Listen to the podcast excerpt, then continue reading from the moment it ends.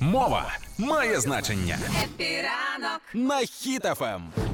Скоріше за все, ви помічали, що мова трошки змінилася, да? Дуже сильно, я би сказала, змінилася і з'явилися слова, які ми ніколи не користувалися, і жаргон новий з'явився, нові неологізми.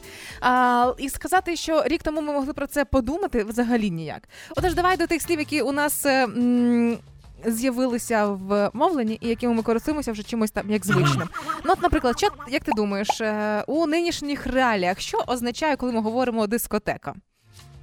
Ну це Ти о- почи- обстріл якийсь. Починається дискотека. Да, насправді починаються бойові дії, активні бойові дії і так далі. І військові теж дуже часто говорять: ну все, у нас починається дискотека.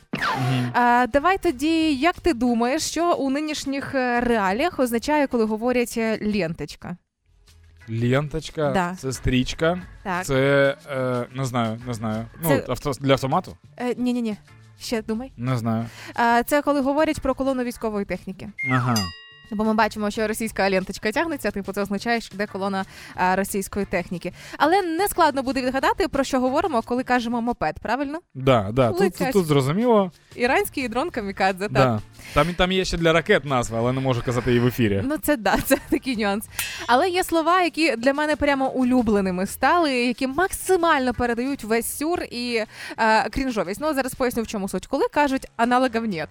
Да, да, я розумію тебе. Мається на увазі унікальна, нібито розробка, яка насправді не працює. Все про що е, у своїх пропагандах говорять е, русські, всі чи все, чим вони хваляться, там е, дерев'яними різноманітними машинами своїми теж аналогів нет. Палку, і диви, який знайшов палку я.